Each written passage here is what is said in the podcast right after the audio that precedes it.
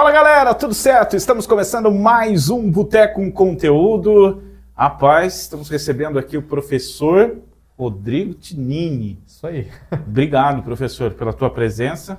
Obrigado, Alessandro, pelo convite, né? Sabe que é uma satisfação estar participando. A hora que a agenda bate, né? Aí a gente consegue organizar.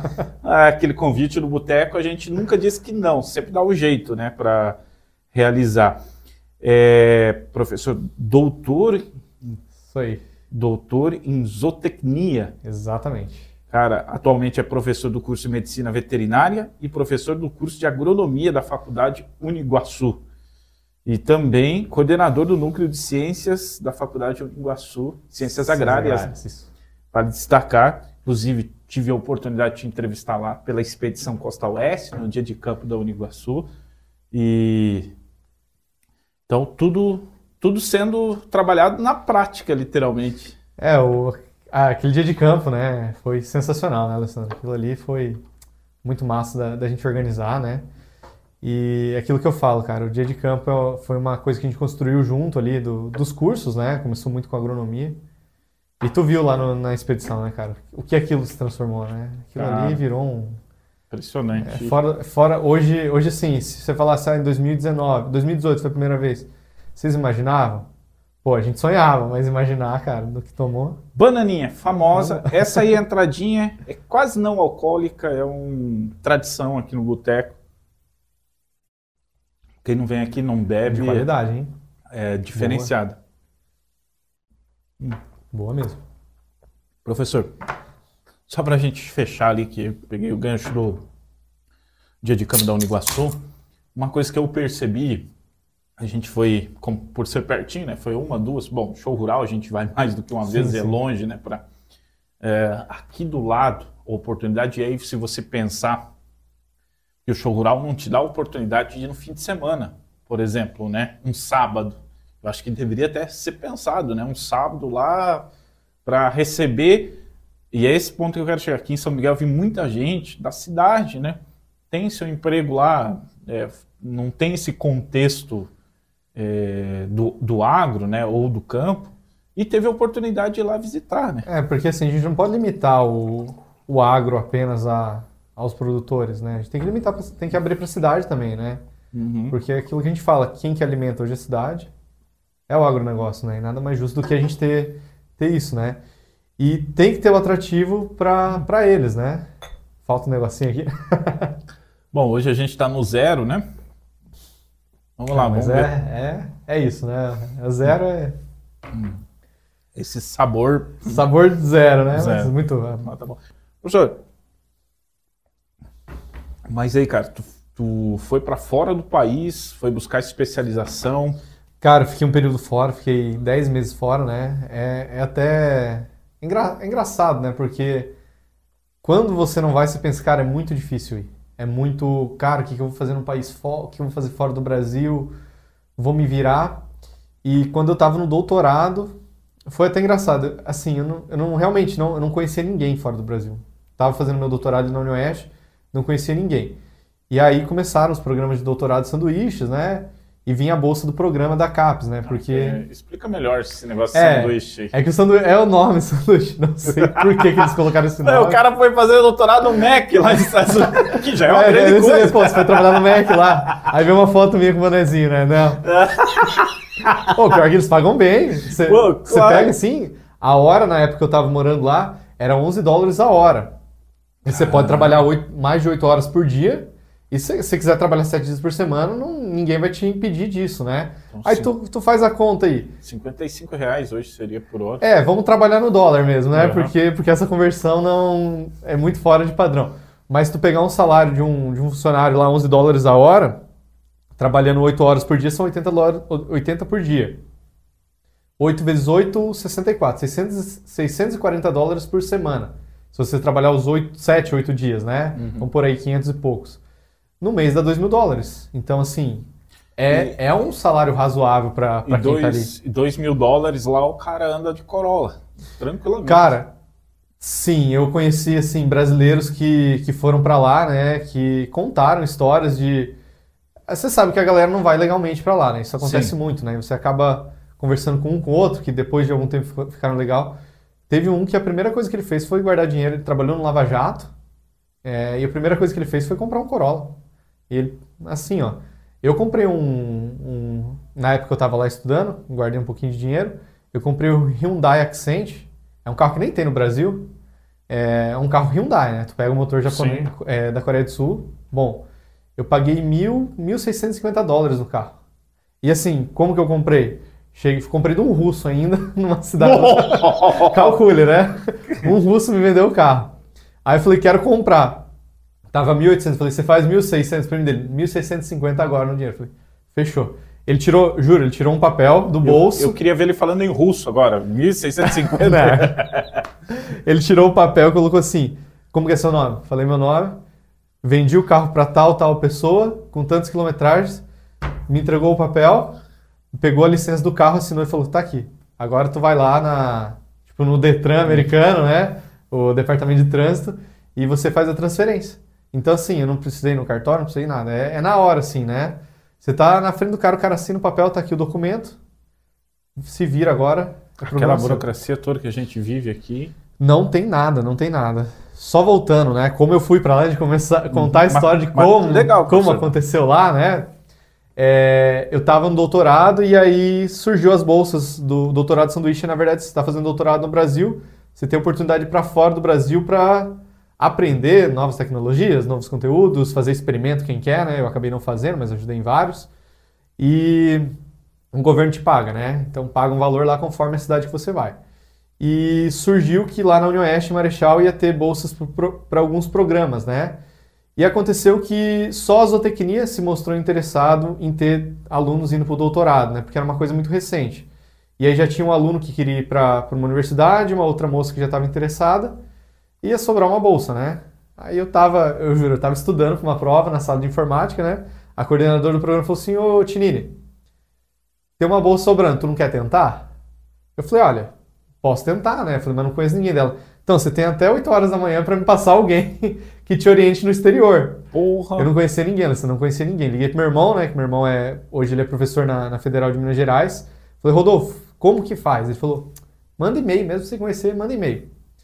Peguei, comecei a abrir todos os sites americanos, da Inglaterra, da Espanha, Portugal, do mundo inteiro, cara. Pegava o nome do professor, digitava Dairy Science, que era a minha área, né? Vaca de leite.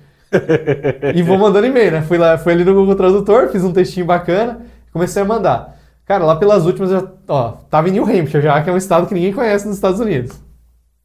Aí eu vi lá, André Brito. Olhei a foto do cara e falei, mexicano, né? Tem uma cara de mexicano. Eu falei, será que eu mando? Peguei, vou mandar.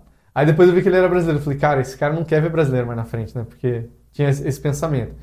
Questão de meia hora ele me respondeu. Fala, Rodrigo, um cara gente finíssimo. Fala, Rodrigo, eu sou brasileiro, vamos falar em português aqui, que seu inglês já entendi que tá bom. E sim, se der certo, eu te oriento aqui. Ah, peguei a cópia do e-mail e mandei para o pro programa, né? Aí foi, teve todo o processo de seleção. Acabou que uma bolsa eles dividiram em dois. Aí eu fui 10 meses para os Estados Unidos e a outra menina foi 10 meses também. Aí eu fiquei 10 meses lá nos Estados Unidos, né? E aí eu tenho. Aí começa, começa a história, né? Consegui ir para lá, né? Tivemos a dificuldade de. Eu não tinha nem passaporte. Cara, que. E aí eu tava, tava namorando ainda, não era casado, né?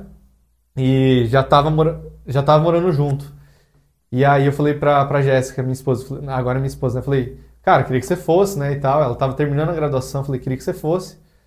Daí eu mandei pro professor, falei, ô André, queria levar minha, minha namorada, minha noiva, como que eu faço? Ele mandou assim, o único jeito é casando. Putz, tu mostrou pra ela isso? Falei, tá. Falei, vamos, né? Ela falou, vamos, vamos. Daí a gente foi no cartório. Olha, olha a inocência, cara. A gente foi no Nossa. cartório, queremos casar. Daí a moça falou, não, não é assim que casa. Vocês têm que, vocês têm que vir aqui com os documentos, certidão de nascimento atualizada, vai abrir o edital, vocês têm, tipo, não edital, eu falo tudo edital, mas vai abrir um negócio, vocês têm 30 dias pra vir marcar a data. Daí a gente falou, a gente não tem 30 dias. A gente tem 20 dias. A mulher falou, beleza, então vamos dar um jeito. Deu certo que em 20 dias a gente casou no, no civil.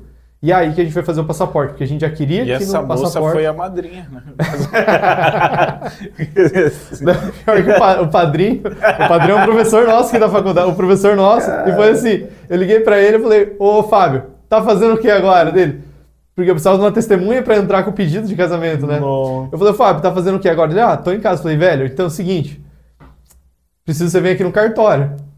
Fazer o quê? Eu falei, não, vem aqui.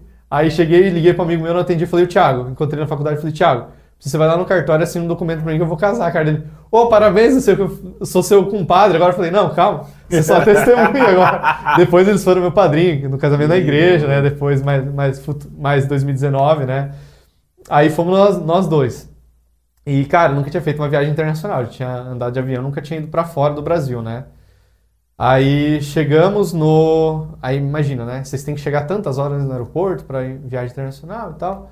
Beleza. Saímos de Foz do Iguaçu e a gente foi em setembro, que é a época que tem furacão no, no ali no Caribe, né? Então o avião passando em cima é perigoso pra caramba.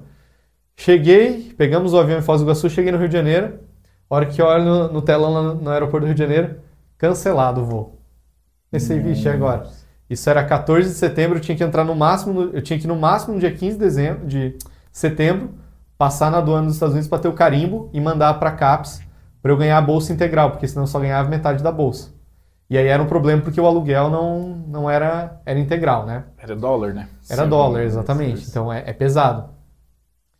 Aí eu até quero agradecer, mandar um abraço, se ela estiver assistindo a Quênia, é a atendente do guichê da American Airlines no aeroporto do Rio de Janeiro. Cara, tu lembra o nome dela? Eu lembro, sabe por quê? Porque foi assim, a gente, tava, a gente era os primeiros da fila e começou a vir a galera, né? Porque é um absurdo, vou estar atrasado, não sei o quê. Eu falei pra minha esposa, vamos ficar quieto, não vamos brigar, porque é ela que vai decidir a nossa vida.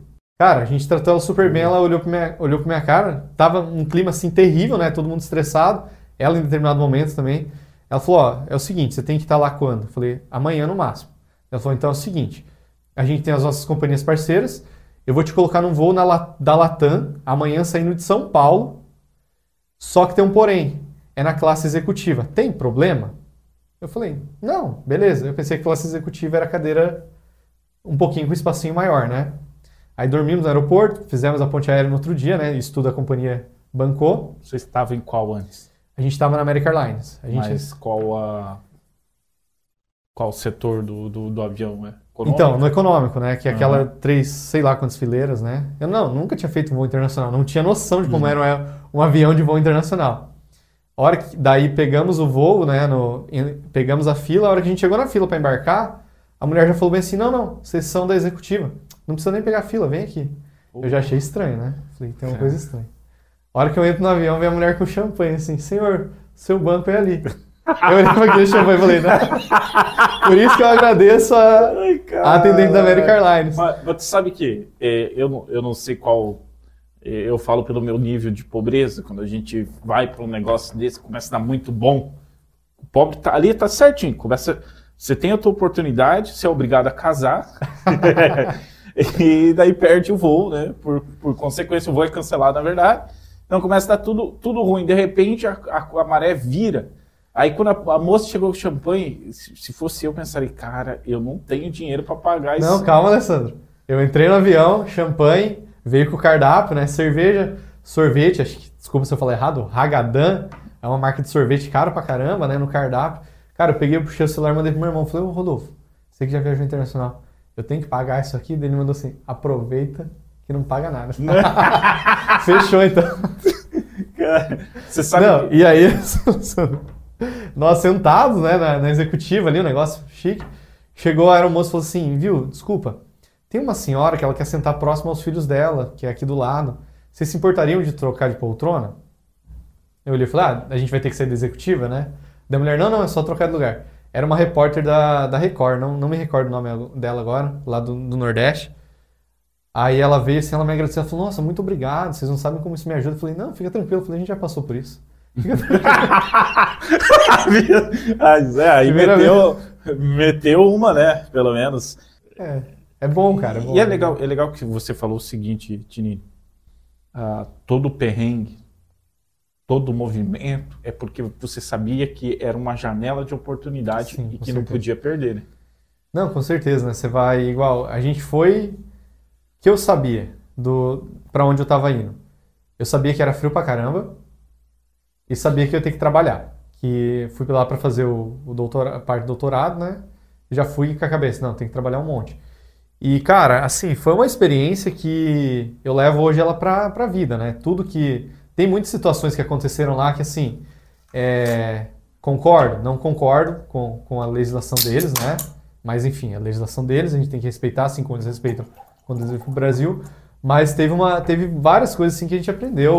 O, o próprio inglês, isso, isso é culturalmente ninguém tira de nós, né? Então é muito bom isso. É bacana. Cara, e aí?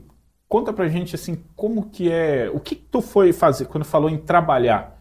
É, você foi trabalhar lá na zona rural? Não, não. É, como é o doutorado sanduíche, eu vou trabalhar como pesquisador. Então fui para a universidade, para a Universidade de New Hampshire, e eu fui fazer parte do grupo de pesquisas do, do professor André Brito lá, né? Então era um grupo que era composto por. É um grupo pequeno, mas basicamente era eu de brasileiro, o, um outro brasileiro que hoje é professor na, numa universidade americana, gente finíssima, o Luiz, professor, ele é mineiro, um chinês e um iraniano. Não tinha nenhum americano que trabalhava com nós. Aí a responsável da fazenda, os funcionários eram americanos, né? Para conversar com eles tudo, todo em inglês, né? Mas assim, imagina, tu tá indo para lá, para um país que a língua é diferente. Tu vai se relacionar com com chinês, com iraniano. Cara, é, é muito legal isso. E esse trabalhar que eu falo realmente é trabalhar nos experimentos, né? Ir tratar as vacas, seis, é, sete horas da manhã, final da tarde, coletar sangue, coletar amostra, processar amostra, é, escrever artigos. Então, tudo isso é o que a gente faz dentro da pesquisa, né? Na, na minha área, pelo menos, né? Esse é o nosso trabalhar, que daí é auxiliar o pesquisador. Isso. E no comparativo, assim, mesmo na época que você foi e analisando como hoje aqui no Brasil, é, é, óbvio que vai ter muita coisa diferente em função do clima. Uma região mais fria, uhum. naturalmente, você já lida, principalmente o gado de leite. Sim. Deve ser provavelmente o oposto. A preocupação é em manter os animais aquecidos aqui, Exato, é, resfriar. resfriar eles, isso. Cara, é diferente, assim. É, eu, é o que eu falo muito para os alunos, né? Um comparativo hoje, quando eu dou os meus cursos de nutrição animal. Hoje a gente está preocupado, saiu o livro de exigência recentemente, né, de bovinos leiteiros, muita atualização nova, né? Aí o cara, o cara aqui no Brasil quer se preocupar com níveis de aminoácidos, que é, que é um, um dos, de uma, uma parte da dieta dos animais, né? Só que o cara da propriedade não sabe nem fazer uma silagem. A gente tem esse problema de fazer silagem. É, a propriedade tem problema sanitário. O cara não lava a mão para fazer ordenha o cara não lava a teteira. Claro que assim, não estou generalizando, mas a gente tem uma, uma gama de problemas assim na propriedade que vai a esse nível. Aí você quer falar de aminoácido. Quanto que você vai colocar de aminoácido na dieta do, da propriedade? Não, você tem que corrigir primeiro os manejos básicos e depois ir para essa parte. Não estou falando que são todos, mas hoje a, a, gente tem muitas propriedades nesse nível ainda, nesse nível. Então vejo essa relação ainda. Lá é sim, eles vão se preocupar com aminoácido, vão se preocupar com a mitigação do metano, que é o, o gás lá que uhum. polui o meio ambiente, né? Que, é, que a vaca produz bastante. E que a, aqui, devido ser quente, reduz até a produção, né? Em termos. Sim, a gente consegue, consegue otimizar ela, né? É que hoje, hoje na vaca de leite, a principal produção dela não é via fezes.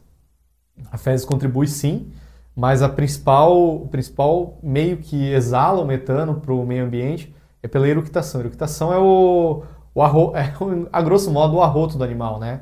Então isso a gente não consegue controlar, mas a gente consegue reduzir Aliment... com alimentação, só com nutrição, genética. Então são coisas que a gente deveria se preocupar com toda certeza no Brasil, mas a gente tem ainda em alguns locais o básico para se preocupar, né?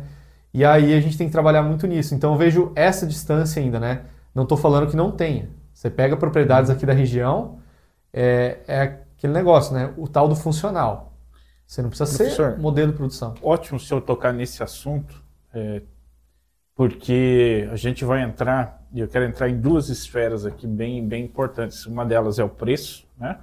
Quero fazer esse comparativo, se você uhum. tiver, então já pesquisei no HD para a gente ter uhum. a noção, porque há uma cobrança, eu vejo assim, há uma cobrança muito grande para que, e, e a, hoje a gente entende por que existe essa cobrança, você já falou em partes, né?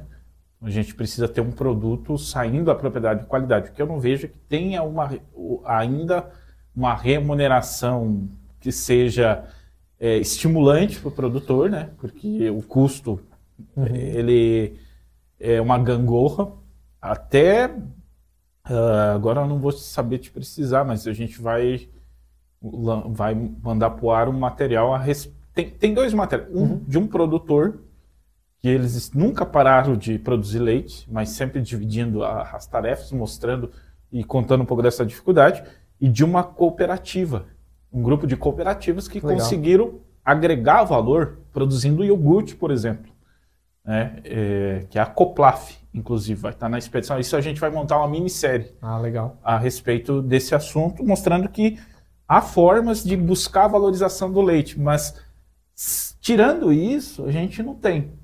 Antes de entrar nesse contexto, quero entrar na outra esfera que você tocou muito bem, quando se fala na, na questão de a higienização, os cuidados.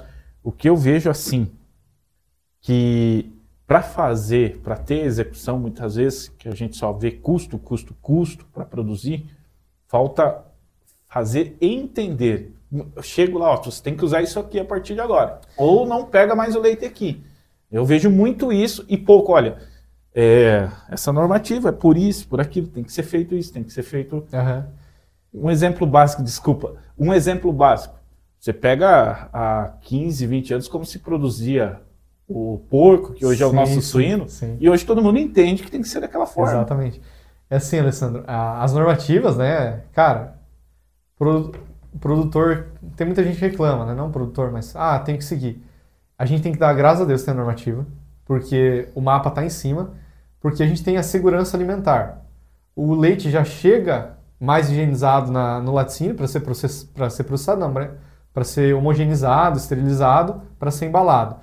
E essas normativas vieram. E quando, quando ela começou lá em 2002, a primeira, é, já era previsto essa redução. Então não é de 10 anos, são desde 2002. Então a gente está ali há 20, 21 anos com a normativa em vigor, ela com previsões de redução do número, onde o produtor tem que se preparar para é, se profissionalizar. Um dado que nós temos né, de alguns laticínios aqui da região, o número de produtores reduziu. A gente reduziu o número de produtores. O que, que a gente manteve? A produção. Então a gente não reduziu a produção. Por que, que a gente não reduziu a produção? Porque os produtores que não se adaptaram às novas, às novas normativas caíram fora. Ah, professor, isso é bom. Não, isso é péssimo. Isso é péssimo. Por quê? Qual que é a essência hoje da, da, da agricultura familiar? É a produção de leite. Então a gente tem que profissionalizar esse pequeno produtor que, que você vê que faz um manejo errado. Como que a gente vai profissionalizar ele? Como você falou, indo lá explicando o porquê e principalmente bonificando. Se você não bonifica, por que, que o cara vai perder meia hora do dia dele lavando a ordenha se ele não vai receber um real a mais? Então, assim, a gente tem que bonificar. Uma vez um aluno perguntou para mim, quantas horas um produtor de leite trabalha por dia? Eu falei, 24. É 24 que ele está ali o tempo inteiro. De madrugada ele tem que estar tá ligado. Então a gente tem que olhar com, os, com outros olhos para o produtor e bonificar ele muito mais. Quem vai bonificar? Aí que a gente entra num problema maior. Tá, o laticínio vai bonificar? Ok. Você vai aceitar pagar um real a mais no mercado porque eu estou bonificando o produtor de leite? Quem vai pagar a conta é o consumidor final. Aí você está reclamando que o leite está caro. E, quando, e é esses últimos meses que o leite chegou a quase seis e, seis e pouco no mercado, quanto que o produtor estava ganhando no interior? Não, não aumentou para ele. Então, a conta, a gente, tem que, a gente tem que ter um intermédio. Professor, como que a gente vai resolver isso? Pô, nem eu sei, cara. Mas em todas essas vertentes que eu vejo, ah, uma coisa você falou muito bem, né? Que é a entrada mensal, que é garantida, é a oportunidade, a gente vê isso nas propriedades, né? Essa família que eu visitei, que eles trabalharam a vida toda, foi isso que manteve eles. E a Cressol está fazendo um, tem um projeto bem legal, de leite a pasto. E, e o, se eu não me engano, Embrapa, o próprio IDR, né, estão trabalhando mais forte nesse sentido. Eu, quando criança, eu era acostumado a ver, a gente criado no sítio, animal no pasto. Isso, de repente, teve uma fase que desapareceu isso. Agora está retornando e com o melhor de tudo. Eu acho que pela primeira vez assim a gente está tendo grama adaptada, capim adaptado à nossa realidade e atendendo à necessidade. Então hoje tem formas de você utilizar é, a, a, pastagem a seu favor e com mais E conhecimento, uma coisa que você falou que é muito importante. Um exemplo que vai estar nessa série, que a gente foi com o zootecnista, Bortoluzzi, né? o Bort, seu Bortoluzzi, grandes Bortoluzzi. Aliás, tem que trazer um dia ele aqui, que tem muita, ali tem muita resenha, né? É, eu nunca tinha parado para pensar nisso, professor. É, é um absurdo, uma produtor de leite tem que pensar. É, usar a pastagem na melhor área da propriedade. É que assim, você chega num produtor, você pega a área de pasto e a área de lavoura. Você pergunta para ele, faz quanto tempo você não faz uma análise de solo aqui da área de pasto? Nunca fiz. A lavoura, anualmente. Então, eu falo muito isso para os alunos, né? Eu vejo que a produção a pasto ela é desafiadora. Ela não é simplesmente você soltar o animal no pasto, né? Você tem que garantir que o animal vai, vai ingerir as, as exigências nutricionais básicas dele para a produção. Você quer manter produção alta, beleza, você consegue, né? Mas é isso, é, primeira coisa é manejar pastagem. Eu acho que o, o básico da propriedade é, é, é isso. É... Tu chega, eu ouço, ouço, muitas vezes isso, né? até no dia de campo a gente ouve, né? Tem a área de pastagem ali, tem um, uhum. 40 e poucas pastagens disponível para o produtor. Até o produtor quiser ir lá conhecer, vai lá. É uma boa a gente tem 42 variedades para o cara ir lá escolher. Dá para tirar muda, quer replicar, replica. Tá ali para comunidade demonstrativa. Eles perguntam, tá, qual que é a melhor forragem para tirar para dar o leite? Sabe o que eu respondo para eles? Qual que você tem na tua casa? Aí ele fala, ah, tenho tal. Eu falo, então é ela, cara. Eu falo, é só manejar, adubar, que ela vai vir. Claro, sim, tem, tem pastagem que realmente é, para nossa região não vai produzir. Mas se você já tem a pastagem ali, não tem, tem, você tem que ter o conhecimento, né? Isso é importante. A extensão rural, né? Os órgãos de ATER fazer isso, né? Essa, essa busca para ajudar o produtor para desenvolver qual é o melhor manejo de adubação e aí sim você vai ter a produtividade. É, essas tecnologias que você eu falo como tecnologia, né? Mas do, de prender o animal é bom, é bom, só que você tem que garantir o alimento. Aí Produtor que tem baixa produção, aí a gente tem que fazer uma conta, né? Quanto que ele tem que produzir para pagar toda aquela instalação e pagar a ração? Que ela vai ser dependente da ração também, né? Aí tem que ter um alto volume de produção. E muitas vezes não, não acontece, né? É, e, e, é diferente volume de lucro, né? Sim. É, são, eu visitei, olha só, agora falando aqui, a gente nem para para pensar nisso, mas eu visitei ano eu foi esse foi ano passado, né? Esse ano ainda não, mas ano passado. A gente visitou uma propriedade em Missal, teve um trabalho ali do IDR, da Imater, uh, no sentido de é, un, é uma das poucas, se não a única, que tem aquele manejo de floresta. A integração. Que tem eucaliptos, no caso, e devido à alta temperatura, e a gente provou isso, que a gente foi no começo da tarde lá, uhum e realmente, na som, é, fica, diminui bastante. É, não, a integração é um dos sistemas assim. Hoje, hoje inclusive, eu estava vendo uma reportagem sobre a redução de metano na integração, né? Que daí as, a parte florestal ajuda na absorção de, desse metano produzido e reduz o impacto ambiental produzido pelos animais. A própria ingestão do, do pasto também já pode ajudar, não vai ajudar em, em partes, né? não ajuda 100%. E é, é uma estratégia. É barato? A, não é barato para começar, mas é uma coisa que você tem 5, 10 anos para utilizar, né? Sem ter que sem ter que reformar de repente, né? E aí você tem o lucro. Dependendo do tipo de integração que você faz, se for é, lavoura, pecuária e floresta, você tira parte do ano a safra, produção animal e ainda você consegue utilizar a lenhosa. Então, é, imagina a lucratividade que o produtor tem, né? Só que assim, ah, eu vi ali, vou, vou começar amanhã. Não. Aí entra o papel Preciso do, do, do Bortolucci, o papel do IDR, que são empresas que hoje a gente tem profissionais super capacitados, tá? E assim, profissionais que conseguem fazer isso tranquilamente. Eu vou citar sem, sendo leigo, assim, só vendo, sem, mas só, só uma coisa que a gente viu naquela propriedade.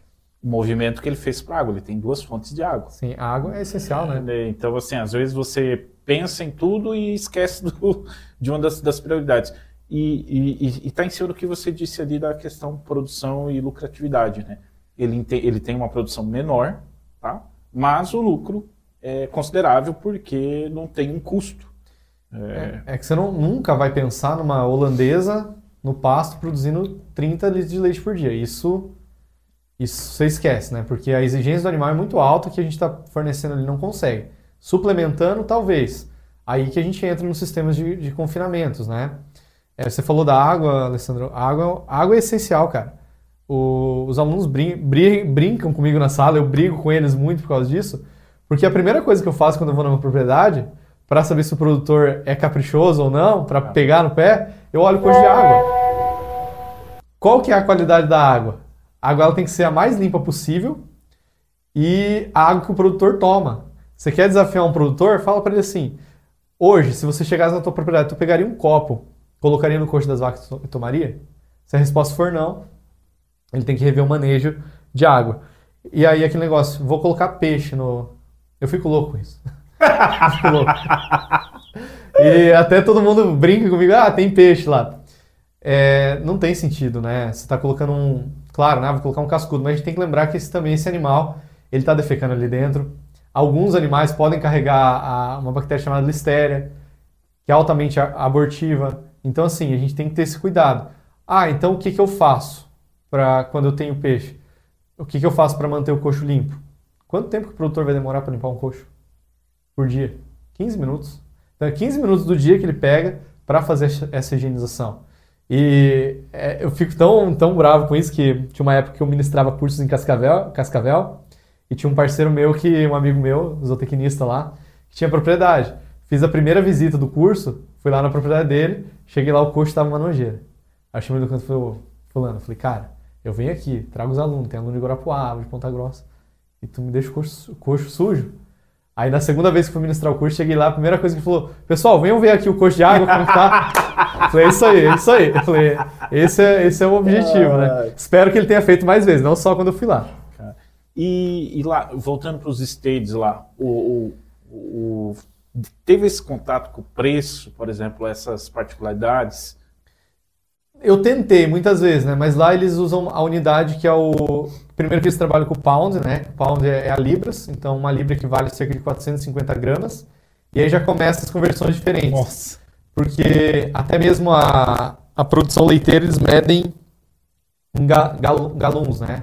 Que é a mesma unidade do combustível, que é um galão, que equivale a 3, alguma coisa de litros. Então, já se torna difícil, né? E toda vez eu chegava na, na sala de ordenha, no, no parlor lá, que eles chamam, e tinha lá a tabela de preço. Eu chegava e falava, cara, me explica quanto que é o litro. Aí eu nunca cheguei no valor. Nunca, nunca conseguiram me falar qual era o valor exato. Mas assim, aparentemente era um valor que cobria a produção. Só que lá é muito diferente do Brasil, porque a fazenda experimental que eu estava na universidade, a fazenda experimental tinha duas mil vacas. Era só a fazenda experimental. Então, o, a, a, produção que eles têm lá é muito elevada, né? Então, é, é muito difícil a gente comparar com os custos, né? Não é um produtor mesmo lá na, na, nativo. Eu vou, não vou falar que não tem, eu não conheci. Mas as propriedades que eu conheci eram propriedades que eram grandes, é, a ideia da, da agricultura familiar é completamente diferente da nossa aqui. O princípio deles é, é outro, né? É, a gente tem a legislação, eles é um pouquinho diferente. E 2 mil, 2 mil animais, é, você pensa que você vai ter 20, menos 26 graus no inverno. Tu tem que ter o galpão. E você tem que garantir o alimento para os animais no inverno. Então você tem que ter o planejamento forrageiro para que no inverno você alimente o teu rebanho. Se não chegou no inverno, tu vai tratar eles com o quê, né? E Vaca de leite. É como se a gente, a, gente tivesse certo praticamente metade do ano uma seca aqui. Então... É, lá é assim. Começou outubro, os animais já entram porque outubro já começa a cair a temperatura de madrugada. E tu vai parar de ter neve praticamente. Eu peguei neve em abril, metade de abril eu peguei neve. Então até abril ali você tem uma época, a estação fria do ano, né? Aí quando eu falo fria, é glacial mesmo é, outubro, é, novembro, dezembro, janeiro, de você sair para fora de casa e ter, ter quase um metro de neve na, na tua você porta. chega aqui e coloca ali. Cara, eu tenho uma foto bem legal. do, de uma neve, eu coloquei as cervejas lá, tinha uma foto bem legal, assim. É, até a gente não comentou aqui, mas inclusive a gente fez também na expedição, uh, que aumentou demais na região a produção de feno, em virtude disso que a gente está falando. Né? Né? Aqui a nossa realidade é seca, né? Falta chuva. Então, ter esse planejamento. E, e, tem, e eu descobri que tem duas variedades e uma que é aquela que fica embalada. Pré-secado. O pré-secado, isso. Porque o pré-secado que é o mais nutritivo. É, o pré-secado são as bolas, né? Uhum. Assim, o pré-secado é muito bom, né? Ele é um preço muito, muito acessível ao produtor. O único problema que eu falo dele é que ele é, ele é um intermediário. Ele não é uma silagem, ele não é um feno. Então ele não tem umidade para ser considerada silagem, ele não é tão seco para ser um feno. Então a estabilidade dele é muito pequena. Se abriu, o feno você pode deixar armazenado um ano uhum. ali, a silagem você vai abrir ela também, né? O pré-secado não, tu tem que consumir ali 3, 4 dias, senão ele começa a apodrecer. Então esse é o principal problema dele. Mas ele é muito viável, né? Você falou nutricionalmente. A questão de ser nutricional vai variar com a forragem que eu fiz, a qualidade que ela tá. Aí que vai de novo qual a melhor forragem que eu tenho na propriedade, né? Se eu manejei bem, aquela forragem vai ser boa que eu fiz o pré-secado. Começa já naquela análise de solo. Começa lá na base, que né? é de lei. Né? Exatamente, né? análise de solo, correção de adubação, é, a própria, uma prática que a gente tem muito comum aqui na região, que é, ajuda muito na produção da fertilidade do solo, é a adubação com dejeto suíno. Você vê as propriedades aí que produzem. Tem suíno, normalmente tem uma área para fenação, né? Tem uma área para pré-secado. Eles otimizam a produção. Você pensa que a adubação que você tem que fazer a cada 40 dias produzir pasta, produzir feno, né? Olha, professor Tinini, você nunca valorizou tanto esse conteúdo aqui do, do, do Boteco. Que bom, que bom. Eu acho que, olha, tá, vai faltar, porque você falando, é, pela, pelo que a gente vive na Expedição Costa Oeste, e aí vive aqui dentro da região, né? Uh, nossa, teria muitos e muitos assuntos para a gente trabalhar e tratar. E, e, quem sabe, né? Quem tiver, quem se sentir à vontade, pode mandar questionamentos aqui que a gente vai marcar um, um, um número 2, né? E, e o número 2 que eu digo, outro episódio, tá? Porque para não. Enfim, para a gente conseguir conversar mais, falar mais, que essa área que você está aqui na região, a nossa região já foi uma das grandes produtoras de, de leite, né? leite forte, que a gente era muito forte. E, e foi se perdendo em função uh, desse contexto. Como a gente tinha, né? Grandes, a gente tinha famílias vivendo da produção de, de porco, né? Então você chegava lá, o porco estava nas mangueiras, era muito diferente, né? Hoje você vê tudo na integração e tal, e o leite está caminhando, só que na integra... eu vejo uma diferença. Na integração houve um movimento né, muito mais organizado no leite, meio que chegaram para o produtor e se. Eu acho que teria que ter um, um acompanhamento. Não, aí não estou fazendo crítica a ninguém assim nesse sentido, mas talvez uh, simplesmente do, do governo ou a própria comunidade. Enfim. Alessandro, a... só te... você falou da integração. Cara, é. existe sistema de integração hoje na bovina de leite. Você pega ali no município de Cascavel, Cascavel, Toledo. Castro, sim. aqui que eu conheço, né, na região. Ah. Cascavel, Toledo e Santa Teresa e mais alguns municípios ali para frente, Cafelândia. Tem, tem uma cooperativa e tem um laticínio que trabalha com integração. A função do produtor é só tirar o leite. Então ele, claro, né, tem todos os acertos do pagamento mensal, né, a porcentagem, e eles recebem as vacas na, em lactação não tem parto, não tem bezerro na propriedade. É só produção de leite. É um sistema bem interessante. É, assim, eu recomendo quem quiser conhecer. É, não vou falar o nome do laticínio aqui, mas, cara, ali em Toledo é sensacional Olha, o laticínio deles. Gostaria bastante.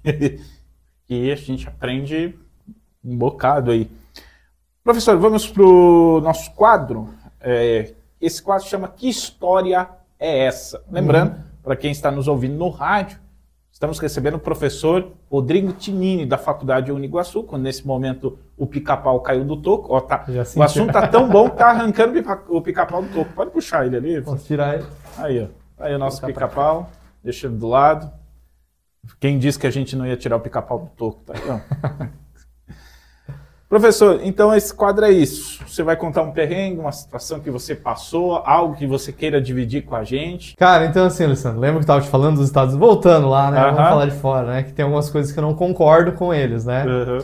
Eu quase fui preso duas vezes lá. Coisa boa, isso a gente gosta. isso é legal, né? Foi assim, é... primeiro, né? Eu comentei que comprei o carro e tal, eu não falei o estado que tava, né? Para começar. Mas assim, legal, ele andava, fazia os seus barulhos, mas ele foi para Nova York com ele, então... Eu suspeitei okay. quando era de um russo, né? É, aí começa, né? É, e aí, assim, a... por- eles são bem rígidos nas suas leis, né? Aham. E aí, um dia eu tava passando na. Eu morava numa cidadezinha que era Newmarket, a faculdade ficava em Durham, em New Hampshire, né? Em New Hampshire, pra quem não conhece, quem assistiu Breaking Bad sabe que o. Spoiler aí, galera. O cara fugiu lá pra, pra New Hampshire no final da, da série, né? É aquele estado lá. Você ver, o cara fugiu pra lá. Tão longe que ele é, quase. é o final dos Estados Unidos, né? Depois de. Tem New Ham- New Hampshire, Maine, não tem mais nada. E a polícia lá americana tem aqueles carros muito bonitos, né? E um dia eu tava passando com o meu, com o meu Hyundai Accent. Minha esposa adora aquele carro. Esse dia, esses tempos a gente foi pro. Você tem ele ainda? Não, não tem. A gente foi, não, não tem nem como trazer. A gente foi pro Chile, daí no Chile tem, né? Eu falei, ah lá, Jéssica, o Hyundai dela. Deus me livre esse carro, não sei o que, nunca quero ter. Eu falei, não, beleza. E eu passo, eu, a viatura da polícia é muito bonita. Então, cara, chama atenção, né? Você vê uma, uma viatura de um, de um Mustang, você vai ficar olhando, né? É um Mustang. É, tem uns que eram. Nesse caso não era, era uma, era uma SUV, agora não lembro qual era a marca, qual era o modelo dela. E toda vez que eu passava para ir para a universidade, eu cortava o centro de Newmarket, uma cidadezinha de tipo 4 mil habitantes. Bem pequenininha, né? Cortava o centro dela e saía na, na estrada. E toda vez a polícia estava na igreja. E teve um dia, eu nunca olhava, né? Teve um dia que eu falei, cara, dava para ver que tava meio aberto o carro, passei olhando. No que eu passei olhando, o policial só veio. Fez flex atrás. Aí falou no rádio, encosta. Eu encostei, baixei o vidro, ele falou, licença para dirigir. Só que eu não tinha licença para direção. O que eu tinha era uma permissão internacional para dirigir do que o Detran fornece para nós. Ela tem a mesma validade da carteira de motorista do Brasil no exterior também. Aí é um acordo que foi feito, sei lá, é algum Genebra, sei lá onde foi feito o acordo. E o Brasil você pode dirigir em não sei quantos países com a habilitação nacional vigente com essa PDI. Só que assim, beleza, eu sei isso porque eu li a lei. Você acha que o Fera sabia? Ah, claro, claro. Aí eu peguei e mostrei pra ele, falei, cara, isso aqui é uma, é uma, foi feito, ó, convenção, não sei aonde, só que tava escrito em português, porque eles não fazem em inglês aquele negócio, né? Em português, falei, "Ó, os Estados Unidos têm parceria. Dele olhou assim, olhou pro meu carro, olhou pra mim, conserta então a tua, a tua luz do freio que ela tá queimada, da próxima vez a gente vai multar por causa da luz. Peguei, fui embora, né? Tremendo, né, cara? Porque... Pegou o negócio na mão. É, mais ou menos isso, né? Porque assim, você tá fora do Brasil, pô, qualquer Ah. coisa que você fez, o cara prendeu teu passaporte, meu amigo, tu não sai mais lá, né? Até tu explicar que focinho de porco é tomada, né? Exatamente. E aí fiquei nesse medo, né? Fui lá no Walmart, no Walmart você compra tudo. Pensa em qualquer coisa, você compra no Walmart. Você quer trocar o freio do carro, você consegue comprar no Walmart as peças para trocar o freio do carro. Cara. Aí comprei a luz, troquei e tal, aprendi a trocar, né, que eu não sabia. Beleza, né? Morrendo de medo. E anualmente, isso foi a primeira vez que o policial me parou. Anualmente, eles fazem inspeção veicular. A inspe- inspeção veicular é o seguinte, quando tu compra o carro, tem um selinho lá. É, tipo, a cor, a cor dele é a cor daquele ano. Aí, na data do teu aniversário, é quando ela expira que tu tem que fazer a outra inspeção. Eu comprei o carro em outubro, então a minha a inspeção seria em abril. Quer dizer, você não tem desculpa de esquecer. Exatamente, né? Aí eu tranquilo, Gente, né? que genial. E aí eu sou um cara que eu não gosto de deixar nada para última hora. Eu sempre me programo para fazer tudo antes. Pensei em março, falei, cara, eu já vou atrás da, da inspeção veicular, porque eu já tenho isso. Fiz o primeiro orçamento, 2.500 dólares. Só que assim, aí que eu, não, aí que eu falo para você que eu não concordo. Tá, o mecânico que não é do governo vai avaliar o teu carro. O que, que ele vai procurar? Problema. Exatamente. Então ele achou problema desde um, de um puxador no meu carro que tinha que trocar. Por isso que eu gosto do Brasil. Eles cobram IPVA e se lascam. É basicamente a mesma coisa. Lá não paga IPVA, né? O- Lá não, lá você Não? paga, paga só a taxa na, quando você vai comprar a placa. Você compra, eu tenho em casa as placas guardadas. Você paga tipo 100 dólares, não, dá menos. Te dá a 90 dólares a, a transferência veicular e duas placas, duas placas pro veículo. Que ela é tua.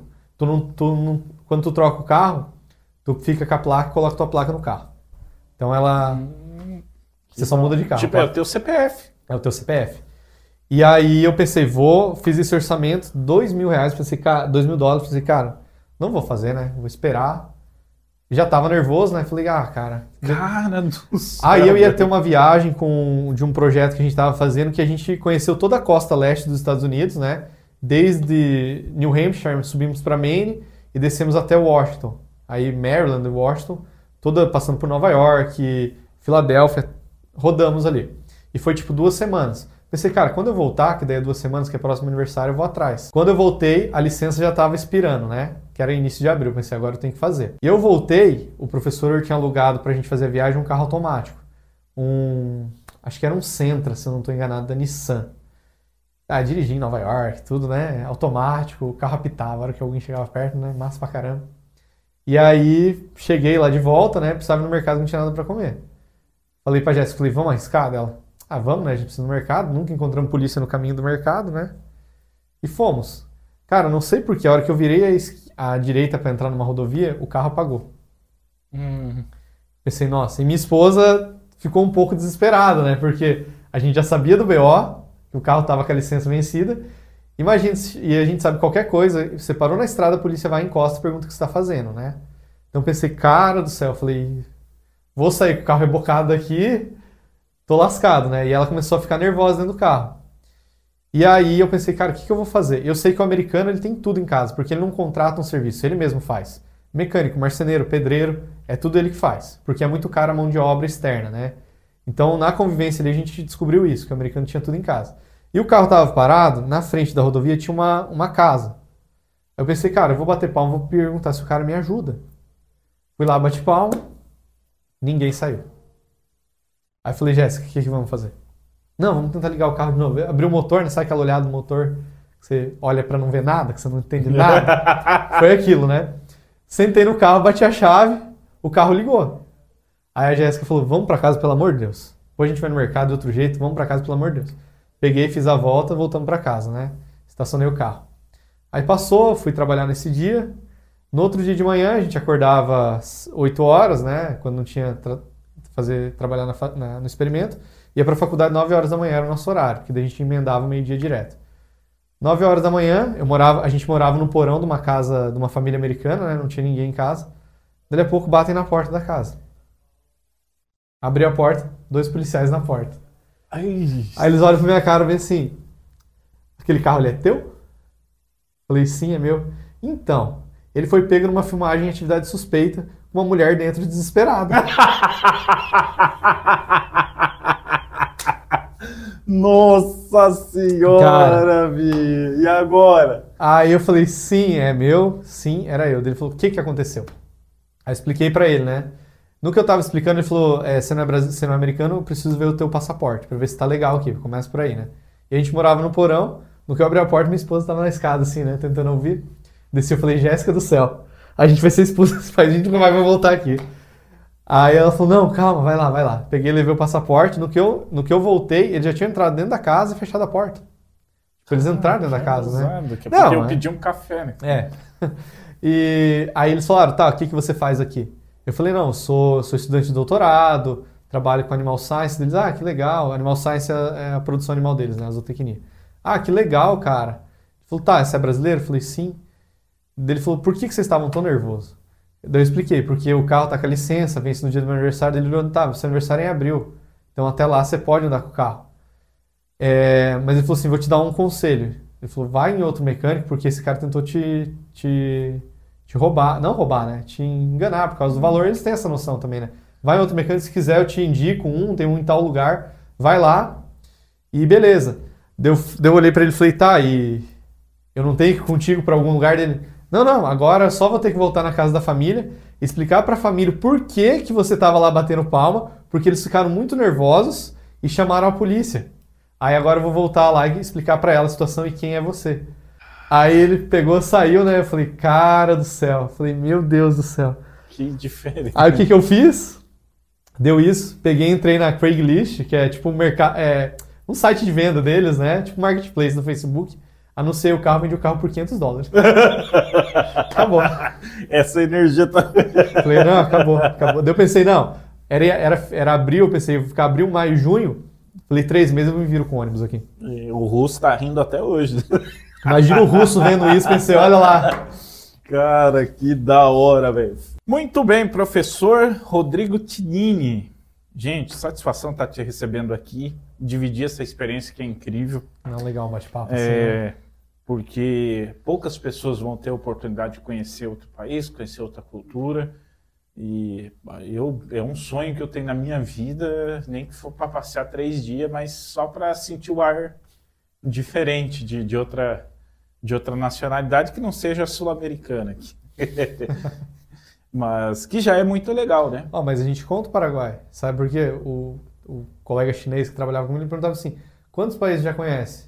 Mesmo E- que eu conhecia só que Salto del Guairá e Cidade Leste. Eu falava, não, eu conheço Paraguai. Já Não. fui. Vamos lá então, professor. Pergunta de amigo. É o seguinte: de- tem 10 perguntas, Uhum. ok?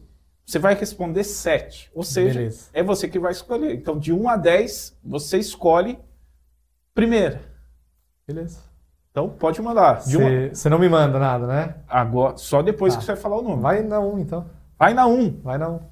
Começar. Rapaz, que da hora, velho. que da hora. Professor, essa aqui vai ser da hora, porque é um assunto que a gente tocou pouco aqui no Boteco. Cara, família pra mim é... Eu... É, só, só ler a, a pergunta. A pergunta é define a família. Cara, família pra mim é...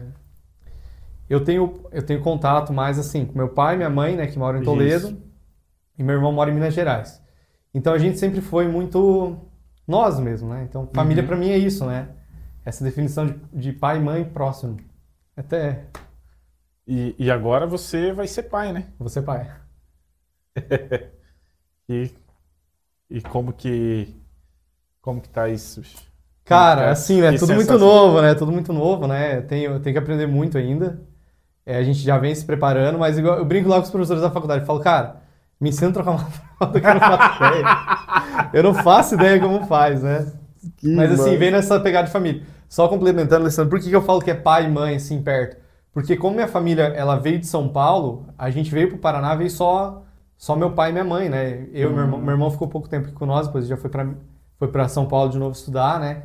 Então a minha percepção é, é essa, né? Das pessoas que estão perto. Daí, hoje eu sou um pai, né? Minha esposa é uma mãe, então é, essa é a definição pra mim. Muito bem. Já escolheu o nome? Já é Bento. Bento. Bento. Bento é, tem um segundo nome, é isso? Bento César Tinini. Bento César Time. Seja bem-vindo aí, né? Aí, final de abril tá aí. É, que beleza, hein?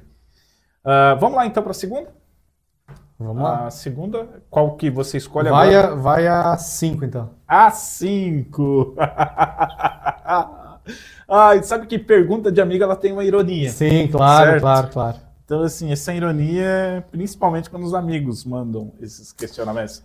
Não esquece de ler a pergunta se quiser responder. Se não quiser responder, Ah, é. professor. Não, não. É, fale sobre os tipos de cachorro quente. Eu imagino quem que. Quem que fez isso, né? Cara, ah, posso falar o nome do Fera, né? Pode. Pô, o Alex é um cara muito gente boa, né, cara? Ele é muito parceiro, assim. E esses dias a gente tava na. na semana pedagógica da faculdade. A fala do- dos nossos mantenedores foi no segundo dia, não foi no primeiro. O pessoal falando, dando um recado importante. E eu conversando com ele, assim, né? É... Ele virou assim, ô Tinini, um assunto aleatório. Eu falei, cara, um assunto aleatório. Eu falei, churros gourmet.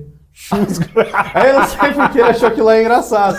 Daí ele virou assim, eu falei, quer ver outro? Eu falei, cachorro quente doce. Eu falei, cara, são coisas assim, é totalmente aleatório, né? E aí é, pra- é mais pra dar risada, né? Eu gosto muito dessas, dessas, dessas, dessas aleatoriedades, né? O contexto era sério, né? É, assim, igual. Pergunta pra mim, você assiste YouTube? Cara, eu acho graça no jogo Defante, no Diego Defante, cara. É nonsense completamente, né? Então essas coisas assim que você vira do nada, fala assim, cachorro quente doce, cara. É não tem sentido nenhum. Bom, vamos lá. Duas já foi, professor. Tem cinco ainda. Vai a. Vai a 7, então, né? Acerte. Porra! Ai, cara. Cara, isso começou assim. A pergunta é: fale sobre Hermes e Renato. Pô, que era. Cara, isso foi minha juventude, né? MTV. é, Charlinho, Joselito, pra mim era, cara, é uma coisa assim que eu acho muito engraçado. E aí eu, eu sempre comentava, não, não nunca tinha comentado com ele isso, né? Foi de novo o Alex que mandou isso. eu nunca tinha comentado com ele. E uma vez eu fui numa, numa visita em Foz, num, num local, ali não vou falar o nome do local, Ah. e o cara que tava apresentando, tava fazendo a apresentação, não sei porquê, se ele sabia, na época eu era- que eu era o coordenador, ele veio conversar comigo assim. E do nada ele soltou. Começou a imitar um personagem do Hermes e Renato. Cara, eu achei aquilo ridículo. eu achei horrível, porque não era o momento. Aí ele tava apresentando um negócio super sério, ele começou a imitar um cara do Hermes e Renato pra mim. Eu peguei e comentei pro Alex, com o Alex, né? Aí volta e meia ele me manda assim, fala Hermes. Aí eu falo, fala Renato. Aí o pessoal de Cascavel tem uma vez perguntou pra ele assim, ô Alex, por que, que o Tinini te chama de Renato, cara? Aí é isso, mas assim, é Hermes e Renato, assim, formadores de cultura. Hermes E caráter. Renato. Foi, foi uma geração, para quem teve MTV, impressionante. Bom, professor, tá, tá mamãozinho, tá? Tá, tá de boa, né? Tá tranquilo. Vamos lá, mais uma. Não, já vamos- foi. A 7 foi. Vamos, vamos na nove, então. A 9. Vamos ver. Ó, essa aqui. Vamos ver. Cara, daqui 10 anos, onde eu me vejo daqui 10 anos? Ah, Bento com 10 anos, né? Ô, já vai estar longe. Vai estar grande, né? Cara, eu espero que eu esteja é, num emprego bom ainda, né? Que eu, hoje eu tenho um emprego muito bom na, na Uniguaçu, com pessoas magníficas, né? Então eu espero que daqui 10 anos seja isso, né? O Bento grande, que eu possa levar ele para a faculdade. Então, assim, espero que daqui 10 anos esteja num, num local bom de trabalho, né? Se for aqui na Faculdade de Uniguaçu, ótimo, né? Se for em outro local, que seja da, do mesmo, da mesma forma que eu tenho aqui, né? E com a minha família, com toda certeza. Então vamos com a 8. Vai a 8. A 8. A 8. Ah, é. pra quem que você perguntou essas coisas? É, que massa. E aí? Lembre-se, Cara. se você quiser a resposta, lembre-se de ler a pergunta sempre. É, tá. Eu vou, eu vou responder, né? Se não, Se puder jantar com uma pessoa famosa, com quem escolheria e por quê? Cara, tem que ser viva? não precisa, porque é, é a oportunidade. Oportunidade. Talvez pode ser uma pessoa, não a só celebridade, Sim, mas, sim. cara, pô, Não, mas assim, eu, eu escolheria uma pessoa que. é, eu sou corintiano, né? Todo mundo sabe. Todo mundo sabe aí que me conhece, né? Mas eu tô, tô só, só conferindo, Ah, não, só, fica conferindo só conferindo. Só vai sumir os celulares ali depois. Se não for pro ar, já sabe, né? Se tiver na nuvem, beleza. Mas assim, cara, é... eu escolheria o Sócrates, porque eu acho que ele tem uma, Sócrates. uma história no Corinthians, assim, é muito, muito forte, né? E acho que uma pessoa que marcou uma. Não foi minha geração, mas quem pegou a geração Sócrates fala que ele foi uma pessoa, né? é, fora, fora do comum de todas as outras. Então, o Sócrates do jogador, né? Escolheria ele, né? Aí tem uma que eu não posso falar. não, tô brincando. Você sabe que o boteco, tudo que você fala é antes do, do casamento, né? Tem, tem Não, não, não, regulamento, não, não, não. Não, É que tá. daí envolve. Professor, então pra deixa. quem você perguntou, sabe. Eita! A 2, a 3, a 4 e a 6. Vai a. Vai a seis. É a última. Cara, bom, já que você gosta de coisas ale- aleatórias, toma uma aí. Se você fosse um item de cozinha, qual seria? Mais uma pra tua lista de aleatoriedades. Cara, um item de cozinha. Sei lá, vamos ser aleatório então, né? Acho que uma espumadeira ia ser bom, né? Pô, uma espumadeira tem bastante utilidade, né? Não, brincadeira. Mas assim, cara, que aleatório. Que... Vamos por aí, aleatório. mas- É, espumadeira, fechou? Vai espumadeira, não, é. Cara, porque assim, quando, quando a gente vai viajar de carro, né? Sempre normalmente sou eu que dirijo. Cara, eu gosto de incomodar no carro, né? Eu incomodo muito minha Uhum. esposa. Daí eu fico falando, ah, é.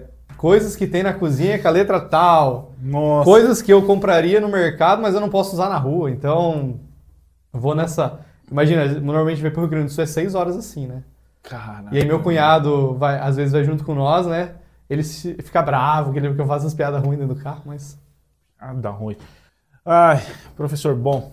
Obrigado, Valeu, viu? Alessandro. Parabéns aí pelo trabalho. Obrigado você pela oportunidade. Gente, Boteco Conteúdo, toda segunda-feira no Facebook, Rede Costa Oeste de Comunicação, sete e meia da noite. No rádio, sete da noite, ou seja, você não vai ouvir a voz do Brasil, você vai ouvir a gente.